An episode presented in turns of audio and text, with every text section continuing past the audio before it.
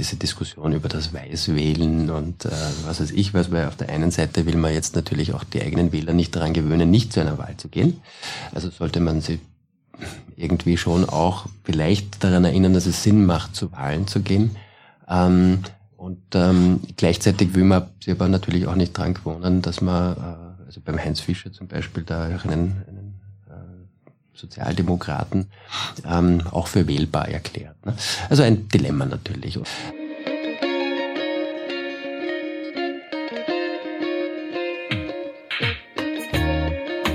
Grüß Gott, hallo und herzlich willkommen bei Ganz offen gesagt, dem Podcast für Politikinteressierte. Mein Name ist Georg Renner, ich bin Journalist bei der Kleinen Zeitung und heute spreche ich mit PR-Profi Stefan Sengel über den Bundespräsidentschaftswahlkampf, darüber, welche Ziele die Kampagnen der einzelnen Kandidaten verfolgen, warum sich Parteien diesen Wahlkampf antun bzw. darauf überhaupt ganz verzichten.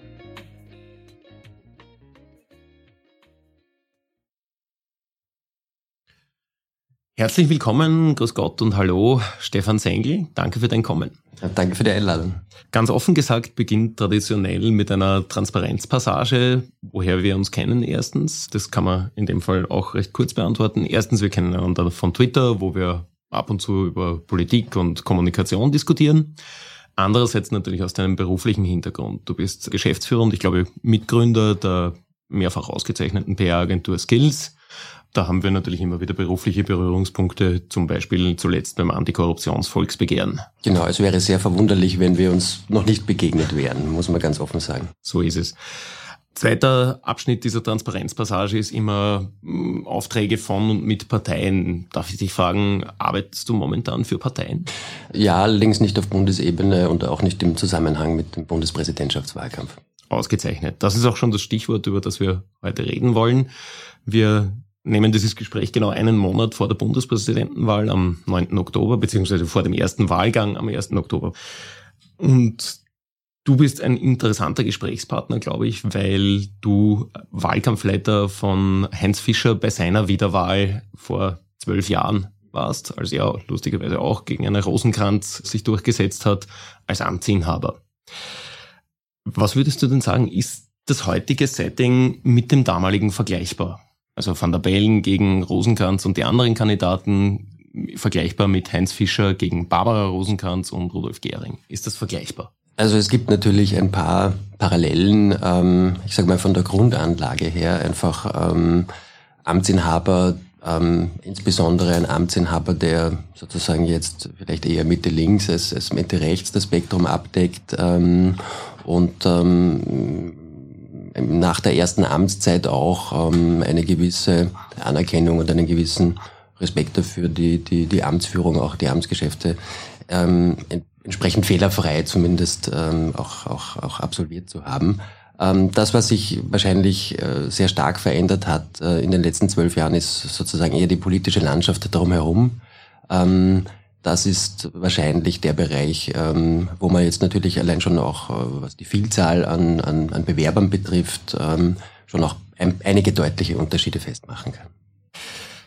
Ich würde in einem ersten Schritt jetzt gerne ein bisschen auf den damaligen Wahlkampf, 2012 war das, wenn ich das richtig im Kopf habe, nein, 2010, 2010, mhm. ab sechs Jahre, nicht fünf Jahre Amtsperiode, auf den damaligen Wahlkampf zurückschauen und dann nochmal ins Heute zurückreferieren und schauen, wo die Herausforderungen für die einzelnen Kandidaten Gendern nicht nötig in dem Fall liegen. Was war denn euer strategischer Ausgangspunkt, um Heinz Fischer weitere sechs Jahre ins Amt zu bringen? Also die, die eigentlich strategisch zentrale Fragestellung im Vorfeld ähm, war, wird die ÖVP einen Kandidaten aufstellen? Ähm, und äh, es gab damals auch mit Erwin Bröll jemanden, der durchaus phasenweise in diese Richtung sehr ambitioniert äh, gewirkt hat. Also er hat es natürlich immer dementiert, aber es gab dann schon eine Phase, ähm, ich sag mal, mit gewissen medialen Aktivitäten, aber auch Dingen, die eine gewisse Vorlaufzeit haben, weil zum Beispiel das Einhängen von Terminen mit gewissen internationalen, äh, international relevanten politischen Persönlichkeiten zum Beispiel, die man auch ein wenig braucht in einem Bundespräsidentschaftswahlkampf, weil natürlich die Frage Repräsentation im Ausland so ein Faktor ist, der den Menschen da wichtig ist.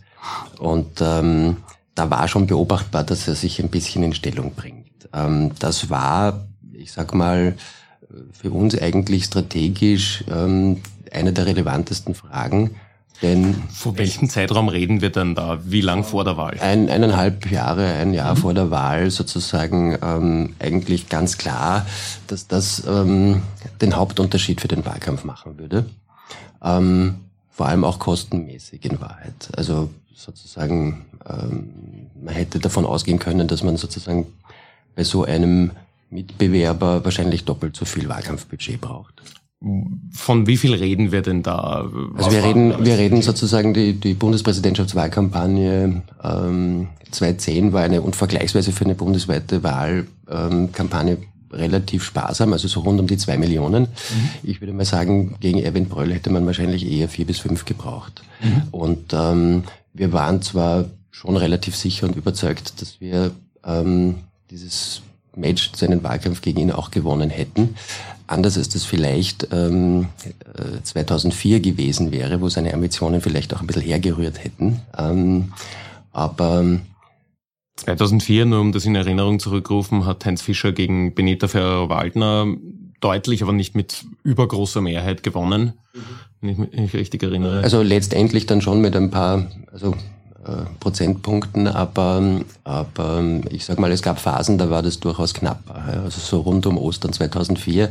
Und ich glaube, da hat der Erwin Bröll sich vielleicht gedacht, hm, hätte, hätte ich es gemacht, ähm, wenn es ihn gereizt hat und, ähm, und ähm, ja, das war sicherlich etwas, was ihn, was ihn in weiterer Folge dann eben auch beschäftigt hat. Und dementsprechend war eigentlich eine der Aktivitäten, die wir so eineinhalb bis ein Jahr vorher auch sehr intensiv ähm, äh, eigentlich verfolgt haben, das, was man sozusagen tun kann, natürlich in dem Kontext zu tun, ähm, um die ÖVP eher dazu zu motivieren, keinen eigenen Kandidaten aufzustellen.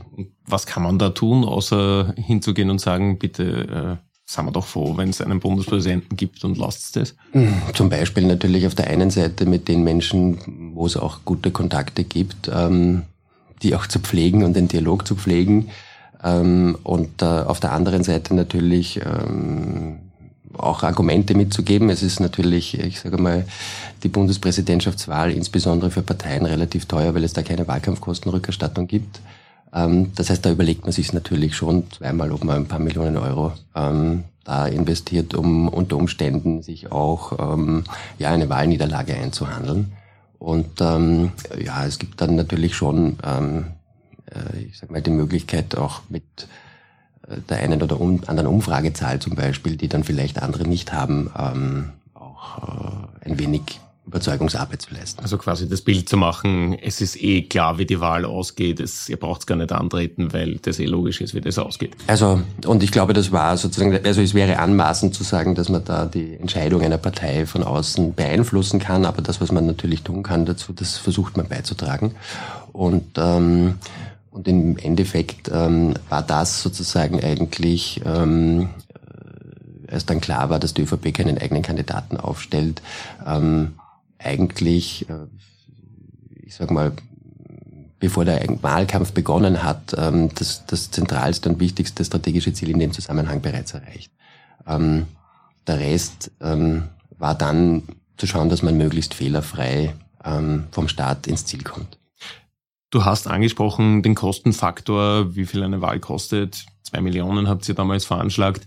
Kannst du uns kurz einen Abriss geben, wofür braucht man denn das Geld? Das war damals, weil es damals praktisch noch keine Social Media in Österreich gab, zumindest nicht in der Breite, wahrscheinlich anders als heute, aber wie teilt sich dieses Budget ungefähr auf? Wofür braucht man das? Naja, es ist ähm, ein relativ großer Brocken sind natürlich einfach Werbeausgaben. Ähm, ein hoher Anteil, wenn man das äh, grob gewichtet, dabei natürlich auch Plakate. Plakate sind ähm, irgendwie ein, ich habe ein sehr ambivalentes Verhältnis dazu, weil ich, ich, ich äh, mag sie als Medium, ähm, äh, gleichzeitig äh, sind sie gerade in Wahlkämpfen sehr oft auch ein bisschen überschätzt ähm, und eben, vor allen Dingen kosten sie sehr, sehr viel Geld.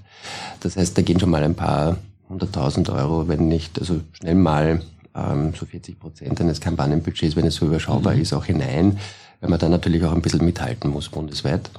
Ähm, dann natürlich Printanzeigen, also Inserate klassischerweise, ganz, ganz wichtig. ähm, was wir damals äh, nicht gemacht haben, ähm, war ich sage mal jetzt ähm, Fernsehwerbung oder etwas in diese Richtung. Online war dann schon sozusagen ein bisschen ein Thema, aber natürlich 2010 noch ein bisschen von der Gewichtung her ein anderer Faktor, als man das heute machen würde. Mhm. Ähm, und dann gibt es natürlich einen relativ großen Brocken noch Veranstaltungen, Tour. Ähm, wir hatten eine, eine finale Wahlkampftour, wo man sozusagen einfach nochmal durch ganz Österreich reist, Bühnen, Equipment, all diese Sachen, äh, Auftaktveranstaltungen etc. Ähm, äh, allein da sozusagen Technik oder wenn man mal für 1000 Leute dann nur ein, ein, paar Euro pro Kopf Catering ausgibt. Also es läppert sich alles. Mhm. Ähm, plus dann, was halt sozusagen an eigenen Zielgruppenaktivitäten, Direct Mailings und so weiter ähm, anfällt. Ähm, der Teil, der an und für sich, äh, ich sag mal, Personalaufwand ist oder so, das liegt eher im Bereich von dann vielleicht 10% oder 15% von so einer Kampagne. Das meiste fließt wirklich direkt in Werbung, Werbemittel, Veranstaltungen, solche Dinge. Du hast das ambivalente Verhältnis zum Plakat angesprochen, aber es ist natürlich das, was wir alle im Stadt- und Landbild am stärksten wahrnehmen, wo wir die Kandidaten derzeit vor allem den sehr stark verjüngten Walter Rosenkranz überall auf den Plakaten wahrnehmen. Die man immer nur von der Seite sieht übrigens, wo er seinen Schmiss nicht hatte. Ist mir aufgefallen? Ja, ist mir noch nicht aufgefallen, aber jetzt, wo du sagst, stimmt natürlich. Heißt das, das Plakat bringt nichts oder was bringt denn das Plakat? Das Plakat hat äh, vor allen Dingen ähm, eine Stärke. Ähm, man kann in sehr kurzer Zeit zum Beispiel jemanden bekannt machen. Ähm, einfach durch diese Sichtbarkeit im öffentlichen Raum. Ähm, es ist auch, äh, es macht zum Beispiel einen Unterschied zur Online-Werbung über Plakate, kann kann man davon ausgehen, dass der Nachbar vielleicht gesehen hat. Über das kann man eher reden als bei einem Inserat oder bei einer Online-Werbung, wo man heute die gar nicht vielleicht ich sehe, weil ich Zielgruppe bin und mein Nachbar. Genau, auf Facebook sehe ich da vielleicht was ganz anderes als mein Nachbar, ja, ähm, selbst wenn es derselbe Kandidat ist. Das heißt, ähm, über das Plakat kann natürlich sehr viel mehr, ich sag mal, ähm, auch Agenda-Setting betrieben werden im weitesten Sinne. Ähm, ich kann ein bisschen beeinflussen, worüber die Leute diskutieren ähm, und vor allen Dingen kann ich aber auch, ich sag mal, zum Beispiel einen unbekannten Kandidaten darüber bekannter machen.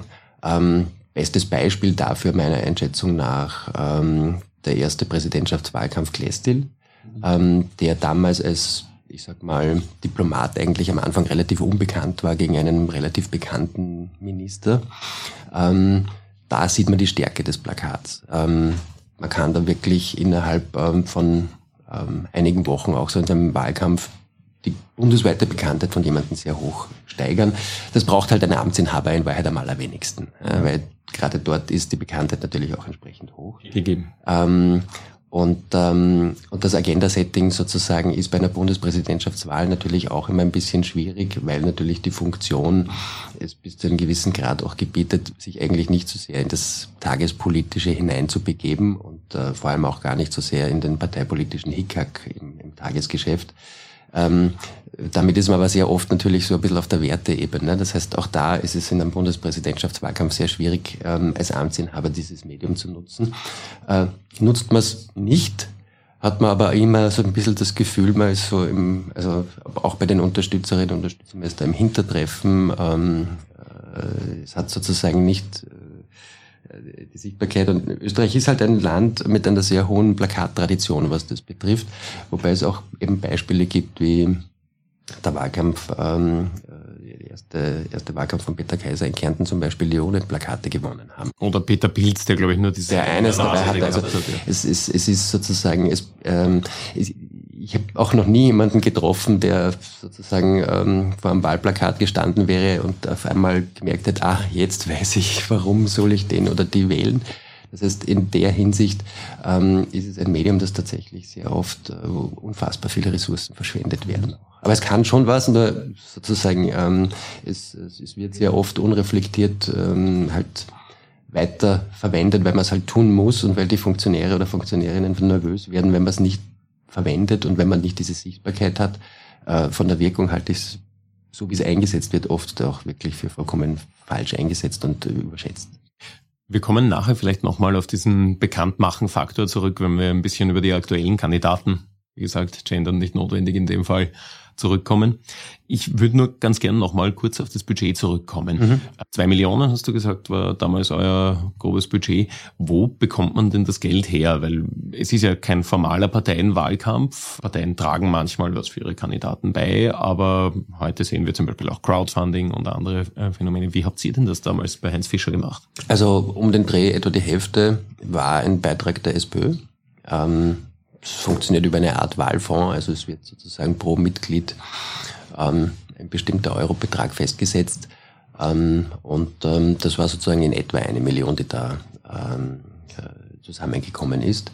Ähm, dann gab es einen, ähm, ich sag mal, einen Bereich, der jetzt von ähm, auch im weitesten Sinne natürlich aus dem Umfeld der Organisationen, die eher in Form von Sachleistungen, Veranstaltungsbühnen, solche Geschichten sozusagen auch beigetragen haben. Das war auch nochmal ein ordentlicher Brocken. Ähm, und dann ähm, sozusagen das Spendensammeln. Ähm, das hat in Österreich gerade bei Wahlkämpfen anders als in den USA zum Beispiel überhaupt keine Tradition in dem Sinn. Also Baut aber gerade eine auf, ist mein Eindruck im Vergleich, wenn ich die 2016er Wahl im Kopf habe, oder? Ich sag mal, es, es entwickelt sich natürlich auch. Bei Bundespräsidentschaftswahlen, wie gesagt, wo es auch keine Wahlkampfkostenrückerstattung gibt, ähm, ist das natürlich schon auch ein bisschen ein, ein, ein zentrales Thema. Bei anderen Wahlen könnte man ja sozusagen argumentieren, das braucht es anders in den, als in den USA, in Österreich eigentlich nicht. Also es gibt schon Gründe, warum es diese, diese Tradition und Kultur in der Form äh, nicht gibt. Aber das heißt auch, dass sozusagen, ähm, ich sag mal, der Bereich der Kleinspenden, ähm, wo man jetzt mit Online oder Erlagschein oder was weiß ich was, ich meine, da kommt schon auch ein bisschen was zusammen, aber davon könnte man keine Kampagne in Österreich finanzieren.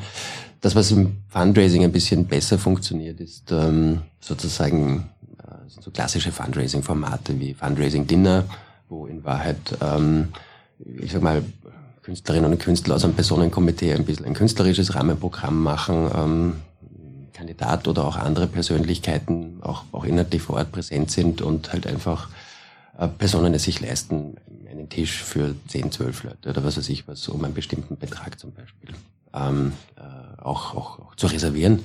Ähm, haben mit Bundespräsident. Zum Beispiel so in, in diese Richtung. Ähm, da, da kommt noch am ersten was zusammen, also im Verhältnis mit Fundraising. Ähm, und ähm, und da, da weiß ich aber gar nicht, ob das zum Beispiel hm, jetzt in dieser Form ähm, äh, betrieben wird. Großspenden in dem Sinne äh, gab es schon, gab's schon damals eigentlich nicht. Es gibt natürlich schon auch ein paar Unterstützerinnen und Unterstützer, die einen vielleicht zweistelligen Tausenderbetrag ähm, spenden, weil sie einfach sagen, es ist mir wichtig in dem Zusammenhang, dass jemand wiedergewählt wird. Ähm, aber aber wie gesagt, ähm, der klassische, die klassische Spendenkultur für einen Wahlkampf ähm, ist in Österreich diametral anders als in den USA. Bei uns bekommen die Wählerinnen und Wähler versucht man sie eher mit kleinen Werbegeschenken oder was weiß ich was zu locken. Ähm, in den USA äh, äh, kaufen sich äh, die Fans oder die Wählerinnen und Wähler ähm, diese Werbegeschichte. Die, die Make America Great von, von, um für ihren Kandidaten zu werben und ihn dadurch zu unterstützen. Also es ist komplett anders herum. Mhm.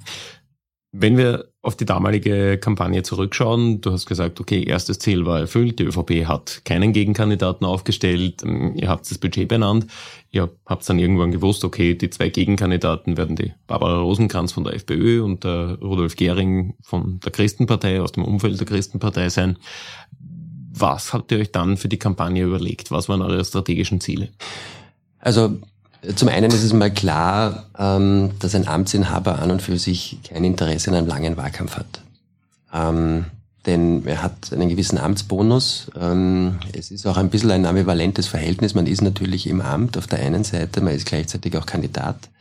Und eigentlich versucht man so wenig wie möglich Kandidat zu sein. Ähm, es ist ja auch eine Persönlichkeitswahl und bei einer Persönlichkeitswahl ist für viele Wählerinnen und Wähler einfach schon eine entscheidende Frage, kann ich mir diese Person in dieser Funktion, in diesem Amt einfach vorstellen. Das ist sozusagen auch ähm, der große Feldvorteil, Spielvorteil, den ein Amtsinhaber natürlich ähm, in so einem Wahlkampf hat. Und ähm, man versucht eigentlich, ähm, möglichst wenig Kandidat zu sein und möglichst wenig Wahlkampf zu haben. Denn je mehr es davon gibt, unter Anführungszeichen, da desto mehr Bühne, desto mehr Profilierungsmöglichkeiten, desto mehr Möglichkeiten, Bekanntheit aufzubauen, haben natürlich die Mitbewerber, Mitbewerberinnen. Ähm, das heißt, ähm, es gibt einmal aus Sicht eines Amtsinhabers keinen Bedarf, sehr früh bereits anzufangen. Ähm, das heißt, man versucht eher sozusagen natürlich auch äh, dazu beizutragen, dass jetzt, ich sag mal, auch die Mitbewerber nicht dazu motiviert werden, früher anzufangen. Man muss natürlich vorbereitet sein, falls dann jemand dieses Vakuum, das da vielleicht im Vorfeld entstehen kann, auch versucht auszunutzen. Aber das ist vielleicht einmal ein ganz zentraler Faktor, ähm, jetzt mal aus einer strategisch-taktischen Sicht in so einem, in so einem Wahlkampf. War das, wenn ich kurz fragen darf, auch der Grund, warum Heinz Fischer, genau wie der heutige Amtsinhaber, nicht in TV-Diskussionen mit den anderen Kandidaten gegangen ist? Das ist ein Faktor. Ja, natürlich, ähm, ich sage mal, gerade die ähm, kostenlose Reichweite, die man über ein ähm, äh, TV-Duell generieren kann, ähm, äh, ist im Verhältnis, also gerade wenn man sich das jetzt mit den Werbeausgaben, ist unbezahlbar. Ja, ähm, das heißt, aus einer taktisch-strategischen Sicht ähm, ist es vollkommen klar, dass man eigentlich jetzt nicht versucht, ähm, äh, mit Bewerbern, die eine deutlich niedrigere Bekanntheit haben, zum Beispiel ähm, äh, solche Bühnen zu bieten. Ähm, dass die Medien da ein bisschen angefressen sind, weil diese ähm, TV-Duelle, selbst wenn sie wenig neuen Nachrichtenwert bringen, in Wahrheit sehr gute Einschaltquoten haben, ähm, ist klar, dass sozusagen die Mitbewerber ähm, das auch kritisieren und darstellen halt als Diskussionsverweigerung und sonst irgendwas. Das ist auch klar. Es ist in der Kosten-Nutzen-Abwägung, aber halt muss man relativ deutlich sagen, ziemlich eindeutig, ähm, dass es mehr bringt, als es schadet. Mhm. Ähm, das Ganze, Die Verweigerung bringt mehr. Also, beziehungsweise bringen ähm, weniger schadet als das andere. Mhm. Es ist das etwas Unangenehme an, an der Situation natürlich eines solchen Wahlkampfes, dass man in einer Situation ist, wo alle sagen, das ist eine Gmade Wiesen. Ähm, es ist allen dadurch auch ein bisschen Fahrt, was den Amtsinhaber betrifft, selbst wenn der jetzt ähm, eine erhöhte Dichte an Reden, Auftritten, Aktivitäten setzt. Ähm, das ist alles etwas, was man ja doch irgendwie schon in der einen oder anderen Form kennt, weil er sollte ja eigentlich gerade in einem Wahlkampf gar nicht aus der Rolle zu sehr fallen. Das heißt, der Fokus ähm, geht natürlich ähm, dann auf die, auf die anderen und das ist im Ende immer ein Match einer, also alle gegen einen. Ne? Ähm, und ähm, und äh, in dem Sinne kann man da auch jetzt nicht ähm, glorios gewinnen, in, sondern ähm, man muss eigentlich nur aufpassen, dass man nicht verliert. Ja? ähm, und äh, das ist auch, ich sag mal, das Risiko durch einzelne Felder natürlich ähm, in eine Dynamik zu kommen, ähm, wo es halt dann sozusagen von der Ausgangslage halt aber auch ähm, medial, öffentlich und so weiter relativ wenig Mitleid für einen Kandidaten.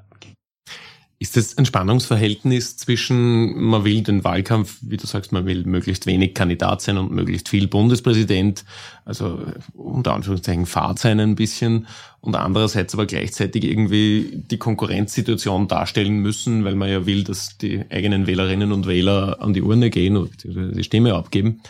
Wie habt ihr denn das gelöst, dieses Spannungsverhältnis, Mobilisierung, Wahlbeteiligung und gleichzeitig möglichst wenig Wahlkampf zu haben? Ja, also das eine ist ähm, äh, halt sehr viel auch jetzt mal unabhängig vom, vom Kandidaten natürlich in die, ähm, ich sag mal, Bündnisarbeit auch zu gehen. Ähm, das ist jetzt äh, bei einem Kandidaten wie dem Heinz Fischer natürlich also starke Wählerinnen und Wählergruppen, Gewerkschaftsmitglieder, äh, sozialpartnerschaftlich affine auch weit äh, über den SPÖ-Wählerinnen und Wähleranteil hinaus anzusprechen, aber auch also ähm, äh, zum Beispiel überall dort, wo es starke Verbände, Organisationen, Seniorinnen und Senioren oder was weiß ich, was in diesem Bereich gibt, schon auch diese, ähm, diese äh, strukturellen ähm, Möglichkeiten zu nutzen, um einfach ähm, den Leuten zu sagen, es ist auch bei dieser Wahl nicht komplett wurscht. Ähm, es gibt äh, paradoxerweise, also zum einen sind natürlich die Älteren diejenigen, die eher sozusagen mit einer höheren Wahrscheinlichkeit zur Wahl gehen, weil da geht es natürlich auch ein bisschen so erstens um die Gewohnheit, zweitens um das Pflichtgefühl in dem Zusammenhang.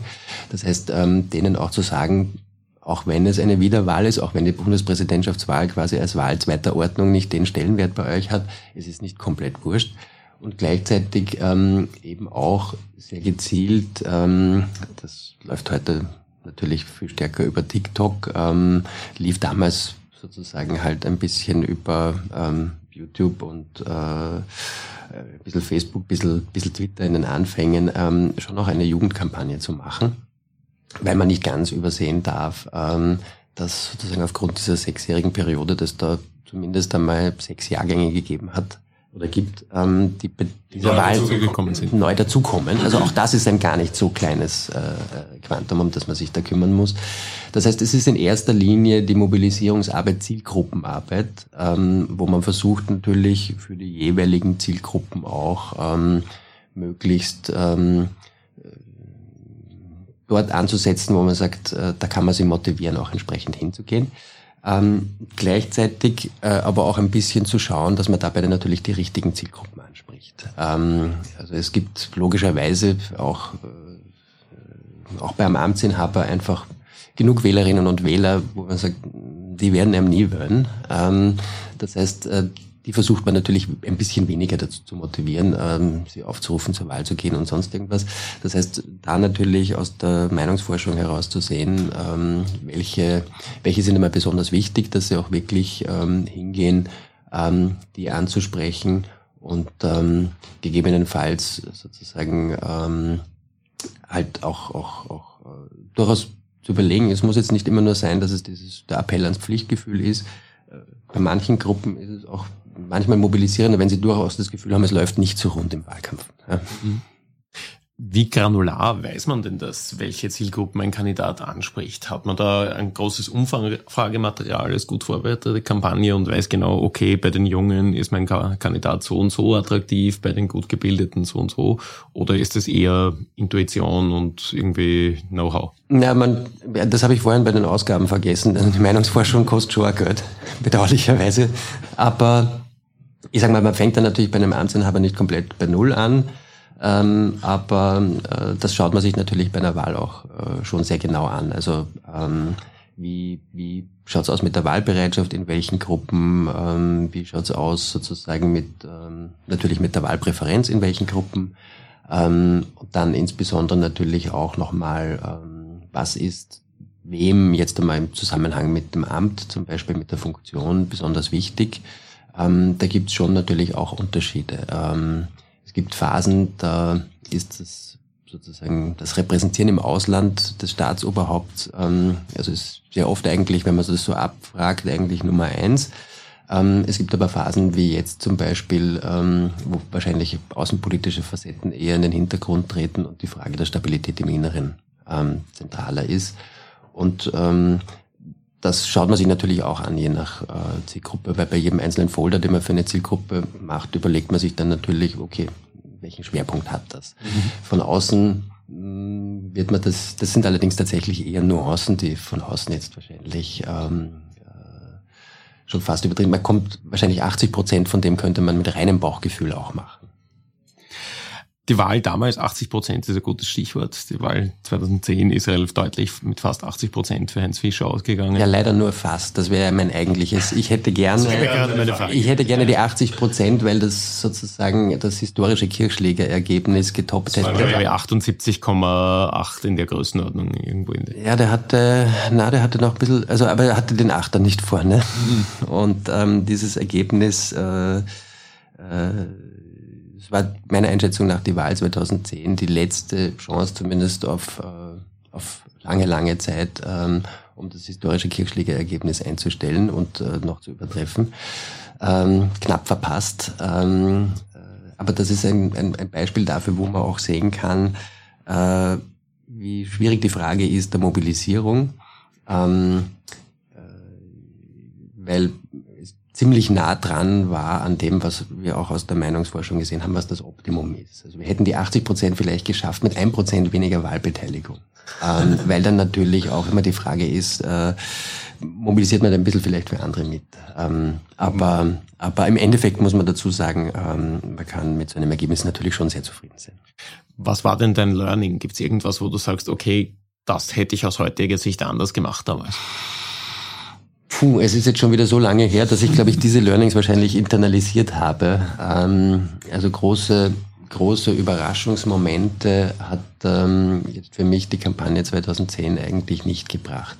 Mhm. Es war im Nachhinein betrachtet auch die entspannteste und harmonischste, die ich je erlebt habe. Im Inneren, einfach in der Zusammenarbeit. Ähm, gut motiviertes Team, ein, ähm, ein eingespieltes Team, auch wo viele aus der 2004er Kampagne noch dabei waren, wo ähm, es auch bei sehr vielen Akteurinnen und Akteuren ein blindes Vertrauen gab, das wichtig ist, weil ein Teil der Kampagne ist eigentlich immer draußen im Feld und äh, auf Wahlkampftour und ein Teil ist im Büro und äh, da ist es schon gut, wenn sich die Leute wechselseitig vertrauen, weil man kann im Tagesgeschäft auch nicht immer jede Information in der Sekunde gleich austauschen.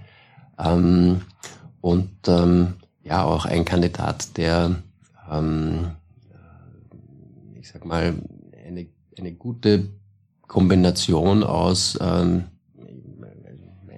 der Erfahrung und, und, und äh, der Trittsicherheit hatte, dass man sozusagen auch äh, einfach natürlich sich keine Sorgen bei irgendwas hat machen brauchen, wenn es äh, sozusagen auch jetzt kurzfristig vielleicht ähm, äh, Interviewthemen gab, wo man vielleicht jetzt weniger Vorbereitungszeit hatte. Kandidat mit 40 Jahren also, Erfahrung. sozusagen und der aber gleichzeitig ähm, durchaus offen war und bereit war, vielleicht gerade jetzt so in einer Jugendkampagne ein paar neue Sachen auch auszuprobieren und der im Zweifel ähm, also das sind ja oft sozusagen ja auch geschmäcklerische Sachen. Es kommt die Agentur mit einem Entwurf und es wird, weiß ich nicht, ähm, hat irgendwas vorgeschlagen, wo man sagt, das hätten wir jetzt vielleicht vor 20 Jahren anders gemacht oder so. Sich darauf auf der einen Seite einzulassen und ähm, was ich vom Heinz Fischer gelernt habe, war dann aber auch diese Verbindlichkeit dabei aufzubauen, so nach dem Motto, okay, ähm, ich vertraue euch da als Team, dass das sozusagen in dem Fall, ich hätte vielleicht von meinem Bauchgefühl ein bisschen anders entschieden, aber ich vertraue euch da, aber ihr, ihr müsst mir auch garantieren, dass das sozusagen dann auch entsprechend funktioniert. Also man schlägt da nichts vor, nur so aus Jux und Tollerei, weil man weiß, es wird dann eh nichts, sondern äh, man überlegt sich da jeden einzelnen Vorschlag sehr genau. Mhm. Wenn wir zurück in die Gegenwart kommen, was muss denn das strategische Ziel von Van der Bellen sein? Soll der auch sagen, okay, möglichst große Wahlbeteiligung oder soll er sagen, naja, ich halte den Ball lieber flach? Was sollte der Amtsinhaber dann heute abziehen? Also ich, mein Eindruck ist, dass durch das relativ große Bewerberfeld die Frage der Wahlbeteiligung jetzt nicht mehr so kritisch ist. Also für uns war es äh, 2010 schon wichtig, die 50-Prozent-Marke zu überschreiten. Aber es war auch sehr klar, dass wenn man sehr weit über der 50 Prozent Wahlbeteiligung ist, ähm, es immer unwahrscheinlicher wird, in Richtung der 80 Prozent äh, beim Stimmergebnis zu kommen. Ähm, äh, das heißt, insofern war da die Frage der Balancierung, ähm, der Mobilisierung schon natürlich auch eine äh, nicht ganz unwesentliche. Aber diese Fragestellung hat sich in der Wahl, glaube ich, mit dem Bewerberfeld ähm, erledigt. Das heißt, die Wahlbeteiligung wird ziemlich sicher, würde ich mal sagen, über dieser 50-Prozent-Marke liegen, die, glaube ich, schon psychologisch nicht ganz unwesentlich ist. Auch dann fürs Amt wieder. Für die Legitimation ähm, sozusagen des, des, des Amtes und der Funktion, auch wenn es jetzt ähm, gewählt ist, gewählt und Wahlordnung ist Wahlordnung, aber das ist natürlich schon psychologisch kommunikativ nicht ganz unwesentlich. Dieses Thema ist wahrscheinlich ähm, in dem Fall abzuhaken. Ähm, das war ja im Vorfeld nicht immer unbedingt so absehbar. Ähm, und ähm, äh, insbesondere bei einer Bundespräsidentschaftswahl mit einem Amtsinhaber ähm, kann es nämlich schon relativ schnell sein, dass die sozusagen, das wird vielleicht auch in weiterer Zukunft irgendwann mal der Fall sein, unter 50 Prozent rückt. Ne? Mhm. Ähm, das heißt, das zweite, zweite große strategische Ziel ist äh, natürlich auch entsprechend ein ähm, Wahlergebnis, äh, also erstens mal wiedergewählt zu werden, Zweitens ähm, idealerweise im ersten Wahlgang wiedergewählt zu werden, weil das natürlich ähm, in Wahrheit äh, auch nochmal einen Kostenunterschied macht. Ähm, und, ähm, und drittens mit einem Ergebnis ähm, wiedergewählt zu werden, dass es, ähm, ich sage mal, äh, vielleicht verschiedenen anderen ähm, äh, ihm gegenüber nicht positiv eingestellten politischen Kräften im Land ähm, zumindest schwer macht, sozusagen so diese Legitimitätsfrage ähm, aufzustellen. Also wenn das ein, ein sehr knappes Ergebnis mit einer sehr schlechten Wahlbeteiligung äh, ist, dann ist natürlich absehbar, dass ähm, am nächsten Tag sich schon der eine oder der andere da in Stellung bringen wird, um halt ähm, überall dort, ähm, wo es Interessen gibt, ich sag mal, die politischen, demokratischen Institutionen im weitesten Sinne zu beschädigen, einfach auch hier zu beschädigen und ähm, die Legitimität anzuzweifeln. Wobei man einwenden könnte, auch die Mehrheit, die Van der Bellen jetzt hatte, die letzten fünfeinhalb Jahre, war ja nicht überbordend. Das waren, glaube ich, 51 Prozent circa, die er gegen Norbert Hofer im ja. zweiten, zweiten Wahlgang geholt hatte. Und trotzdem ist diese Legitimität, glaube ich, kann man sagen, breit anerkannt. Ja, ich, ich denke auch natürlich, dass einmal im Amt ähm, steigt das auch immer, wenn die Amtsführung passt natürlich, und das war bei Van der Bellen der Fall. Also da, da steigt ja auch die Akzeptanz. Es ist auch diese, wenn man mal gewählt ist, ist dieser Faktor, kann ich mir diese Person in dieser Funktion vorstellen oder so, als eine der Haupthürden eigentlich überwunden. Ähm, aber ähm, das, was sozusagen äh, schon eine der speziellen Herausforderungen ist, die Bundespräsidentschaftswahl ist die einzige Wahl, die wir haben, ähm, wo auf Bundesebene bundesweit eine Persönlichkeit gewählt wird. Ähm, und ähm, äh, wo man quasi 50 Prozent plus eine Stimme braucht am Ende des Tages. Und ähm, äh, das hat sich sicherlich am stärksten verändert seit 2010, ähm, einfach was die politisch-gesellschaftliche Entwicklung betrifft und äh, auch die politischen ähm, Spaltungs- und Polarisierungstendenzen, ähm, eine stärkere Fragmentierung, die wir auch natürlich erleben, was die Parteienlandschaft betrifft, ähm, äh, wo man einfach sagen wird, es wird immer schwieriger in Wahrheit sowas wie 50 Prozent plus eine Stimme als eine Person ähm, mit einem Programm im weitesten Sinne auf sich vereinen zu können. Ähm, und ähm, äh, jetzt ist aber gerade mit dieser Funktion ich sage mal, im Parlamentarismus, da kann man Koalitionen bilden, aber sozusagen der Bundespräsident ist nicht so angelegt, dass es ein Kollegialorgan ist. Das heißt, das wird immer schwieriger eigentlich. Ähm, äh, jetzt, äh, wenn diese Tendenz und Entwicklung, die wir da in den letzten zwölf Jahren erlebt haben, äh, noch einmal zwölf Jahre weitergeht, ähm, äh, bin ich gespannt, wohin das geht. Mhm. Also Van der Bellen Ziel kann man sagen, erstens wiedergewählt werden natürlich und zweitens eine möglichst hohe Legitimation mitzunehmen. Was ist denn die Motivation für andere Kandidaten? Ich glaube, wir können mal davon ausgehen, dass Van der Bellen eine relativ hohe Wahrscheinlichkeit hat, diese Wahl zu gewinnen. Mhm. Was ist da die Motivation für eine andere Partei, wie in dem Fall zum Beispiel die FPÖ, überhaupt in dieses Rennen zu gehen?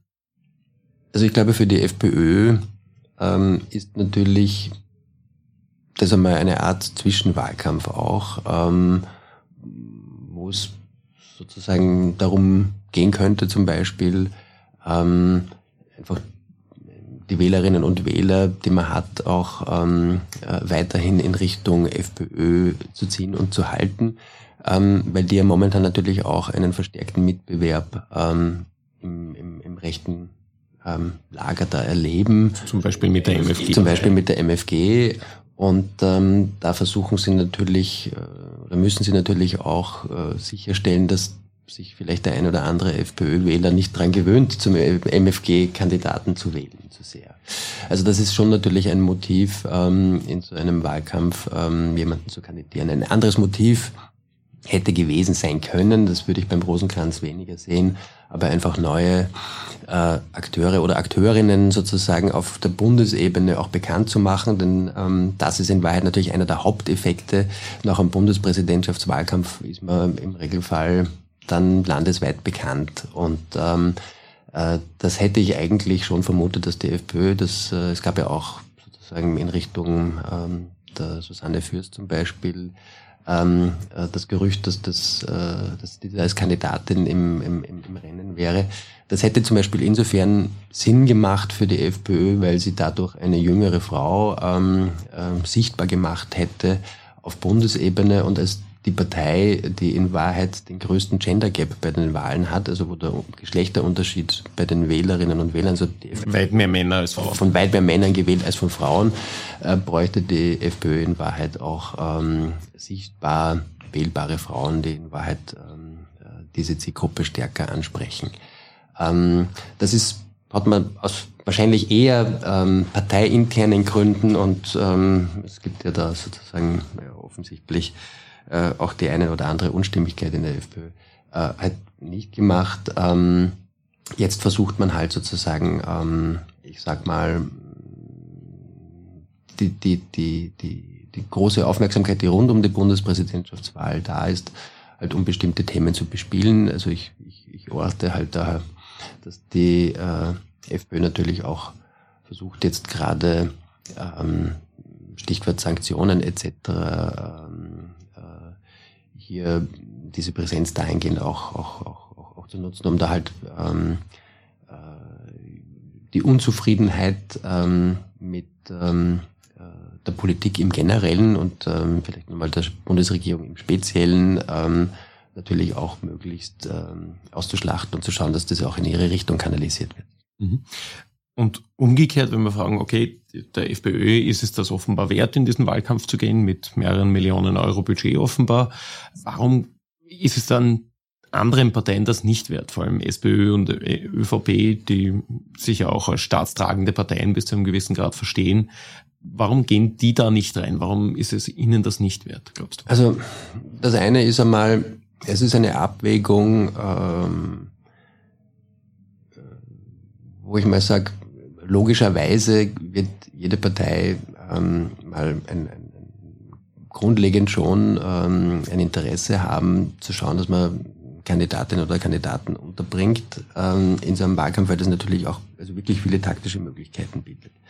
Wenn man jetzt aber an Amtsinhaber hat, ähm, wo man sagt, äh, da gibt es eine sehr große also Schnittmenge zum Beispiel mit dem, ähm, mit dem Wählerinnen und Wählerpotenzial, das heißt, ähm, äh, das schaut dann vom Ergebnis her vielleicht nicht so gut aus. Ähm, und ähm, dann noch eben dazu kommt, dass das ein paar Millionen Euro kostet, die man sozusagen vielleicht sich äh, lieber aufheben möchte für eine Wahl erster Ordnung, ähm, also die nächste Nationalratswahl etc., ähm, wo man ja auch nicht weiß, wann die sein wird dann vielleicht, ähm, also früher kommen könnte als, als sozusagen der äh, vorgesehene ähm, also nach dem vorgesehenen Zyklus, also dann, dann wird es natürlich schon schnell mal deutlich unattraktiver. Ich glaube, es kommt natürlich noch einmal dazu, dass ähm, ein bisschen bei der bei der SPÖ wie auch bei der ÖVP ähm, noch ein wenig die letzte Bundespräsidentschaftswahl, da steckt das noch ein bisschen in den Knochen. Wo beide Kandidaten Hunsdorfer und Kohl knapp zweistellig nur geworden sind und deutlich unterlegen sind mehreren anderen. Also sozusagen einfach in diesem, in diesem ähm, Feld ähm, das Gegenteil von dem ähm, äh, herausgekommen ist, was man sozusagen in dem Bereich einfach gewohnt war weil sich, weil sich das, was früher halt wirklich starke strukturelle Vorteile waren bei einer Bundespräsidentschaftswahlkampf, also inzwischen ähm, schon auch weitgehend nivelliert hat. Und ähm, äh, da überlegt man sich natürlich auch noch äh, zweimal. Insbesondere ist dann auch immer die Frage, wer wären denn da die interessantesten und aussichtsreichsten äh, Kandidatinnen und Kandidaten, ähm, mit denen man die beste Chance auch jeweils hätte. Und ähm, ich sage mal, das ist durchaus ähnlich, wie man das in den USA beobachten kann. Ähm, äh, es gibt sehr oft sozusagen, also bei den Wiederwahlkampagnen gegen einen äh, US-Präsidenten tritt dann oft nicht die erste Reihe an, weil die warten dann eigentlich auf die Wahl danach. Und wenn, wenn man sozusagen dann auch nochmal sagt, bei einem Match, wo man jetzt eh nicht weiß, man es gewinnt, der Einsatz relativ hoch ist und man ähm, äh, und die das A-Team nicht motiviert ist, äh, sondern man eher mit der B-Mannschaft, das, das spricht jetzt also nicht unbedingt. Also bevor ich nur halbherzig reingehe, mache ich es Also dann besser, dann besser sozusagen ähm, in dieser Indifferenz ähm, äh, das Geld für die nächste Nationalratswahl zu sparen, ähm, die aussichtsreichsten Kandidatinnen und Kandidaten für die nächste Bundespräsidentschaftswahl, wo die Karten neu gemischt werden, zu sparen. Ähm, und ähm, äh, es in Kauf zu nehmen, dass es natürlich auch daran Kritik gibt. Also, ähm, äh, aber äh, im Zweifel ähm, ist, das, ist das schneller verdaut und ähm, äh, weniger schmerzhaft, als ähm, sehr viel Geld für ein schlechtes Wahlergebnis ausgegeben zu haben. Was mir auffällt in diesem Wahlkampf, sowohl in den Unterstützerkomitees als auch wenn man ähm, Politikerinnen und Politiker fragt, äh, wen sie wählen werden oder wen sie empfehlen werden, ist die SPÖ weit schneller darin zu sagen, ja, wir unterstützen den Alexander van der Bellen als die ÖVP, gestern erst mit der Landeshauptfrau von Niederösterreich gesprochen, die sagt, naja, sie keine Wahlempfehlung ab, sie findet den Van der Bellen zwar recht sympathisch, aber das sollen die Wähler selber entscheiden, während der Michael Ludwig mit dem Van der Bellen auf der Bühne steht und äh, sagt, na klar, wir unterstützen ihn. Warum tut sich denn da die SPÖ leichter als die ÖVP?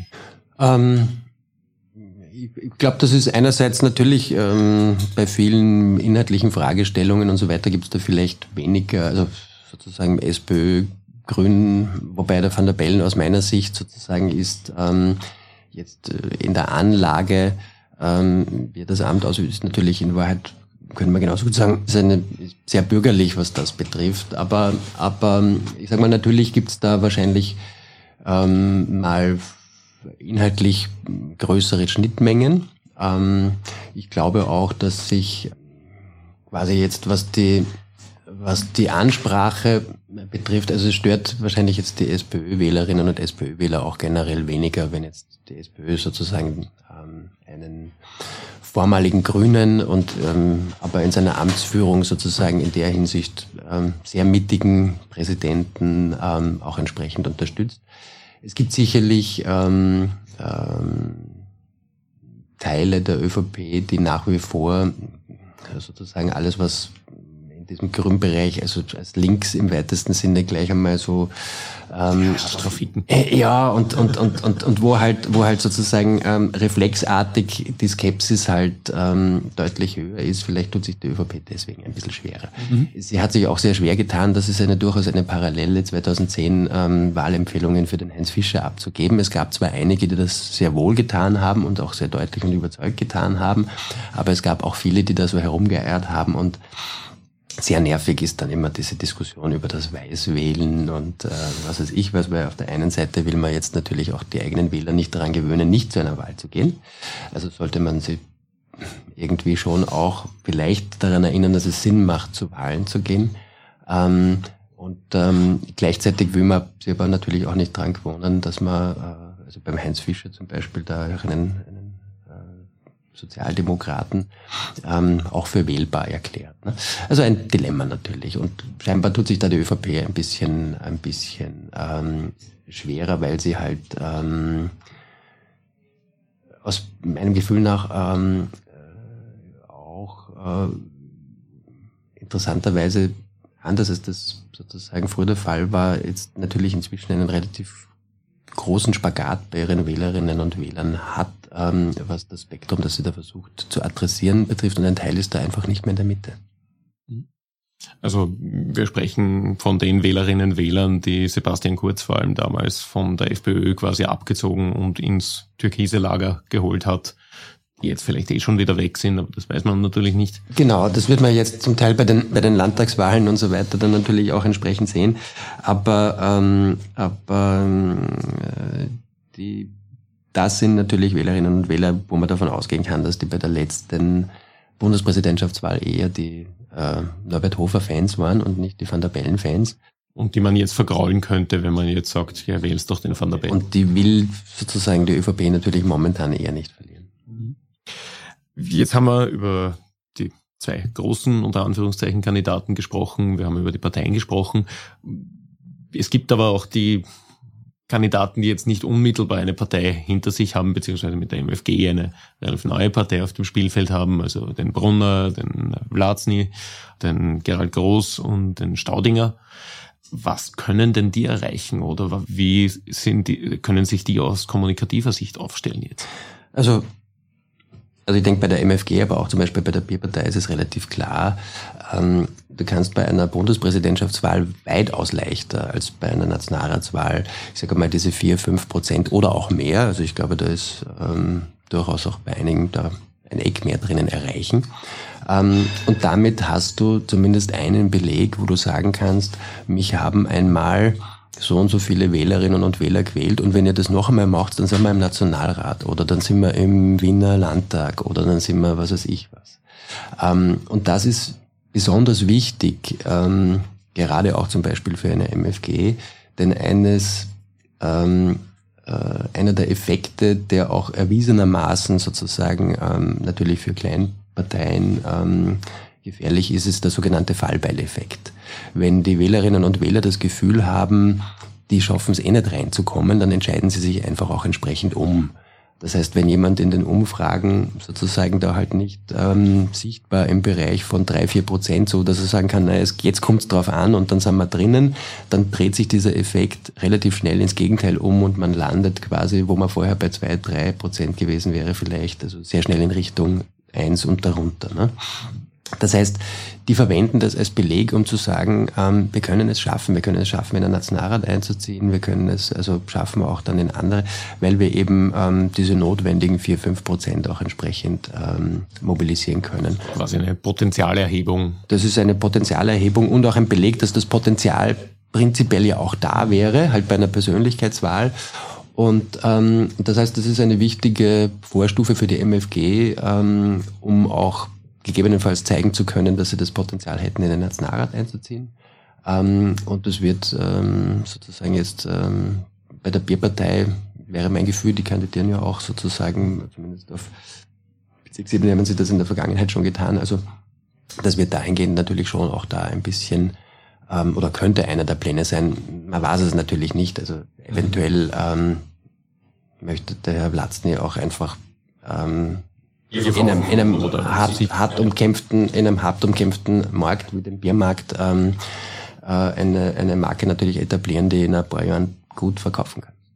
Ist es einfacher geworden durch Social Media und durch die Internetwahlkämpfe als Einzelkandidat oder als Kandidat einer sehr, sehr kleinen Partei auffallen zu können, weil ich brauche jetzt vielleicht nicht mehr die großen Plakatkampagnen, deren Wirkung, wie du jetzt mhm. ausgeführt hast, ähm, sowieso überschaubar sein könnte.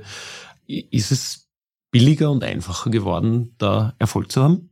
Ja, also das würde ich schon sagen. Also die Rahmenbedingungen sind natürlich schon solche, die es ein wenig leichter gemacht haben. Also jetzt nicht unbedingt zu gewinnen, ja, aber zumindest, ich sage mal, die kritischen ähm, Hürden, die, also das fängt natürlich bei den Unterstützungserklärungen an. Ähm, äh, auch sozusagen zu bewältigen. Ähm, und ähm, dafür braucht man ja natürlich auch eine gewisse äh, Mobilisierungsfähigkeit. Ähm, und ähm, in der Vergangenheit war das natürlich sehr stark ähm, in erster Linie eine organisatorisch-logistische Fragestellung, die nur Parteien oder vergleichbare Organisationsstrukturen in der Lage waren zu bewältigen.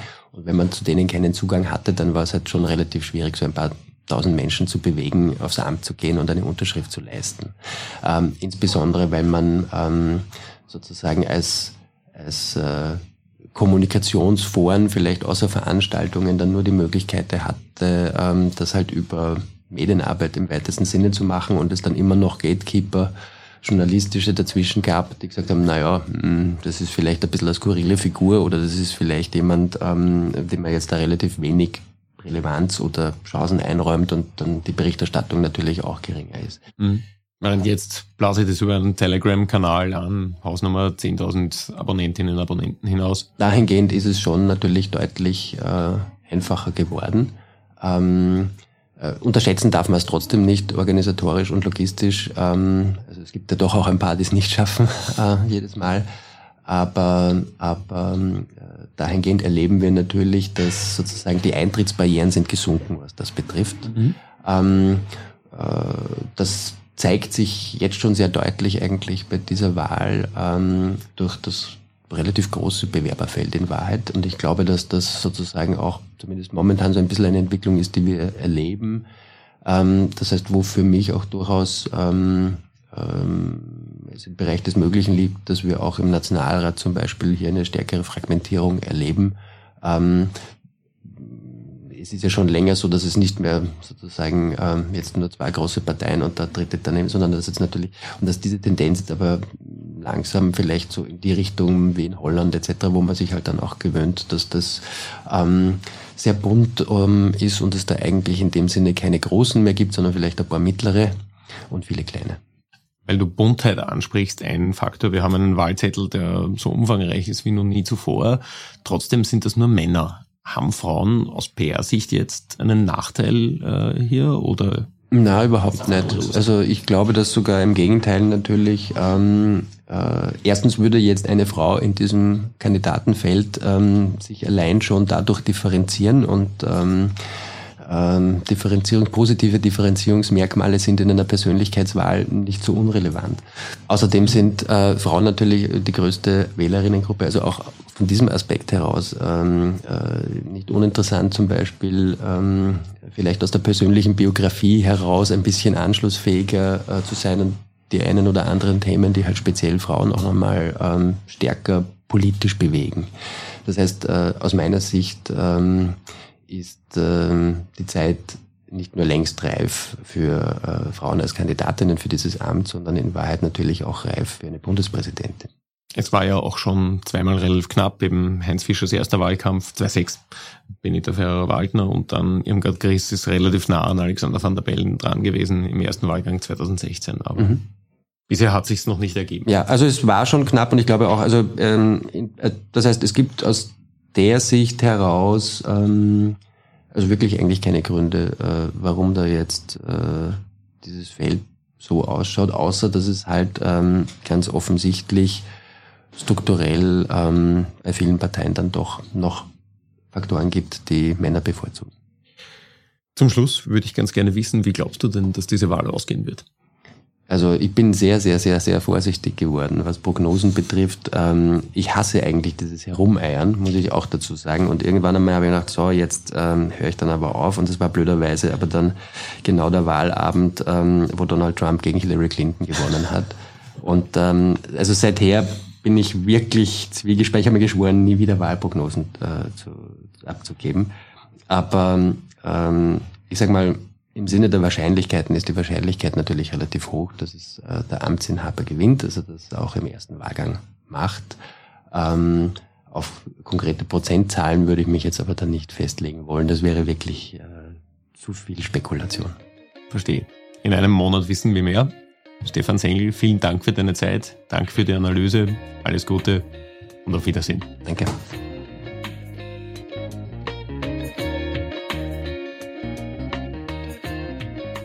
Das war die heutige Folge ganz offen gesagt. Wenn euch die Folge gefallen hat, bitte bewertet uns positiv auf den einschlägigen Podcast-Plattformen und empfehlt uns weiter.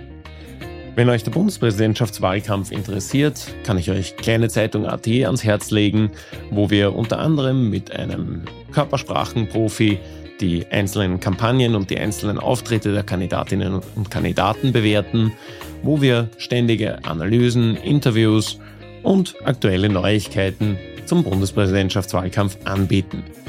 Adieu und bis zum nächsten Mal.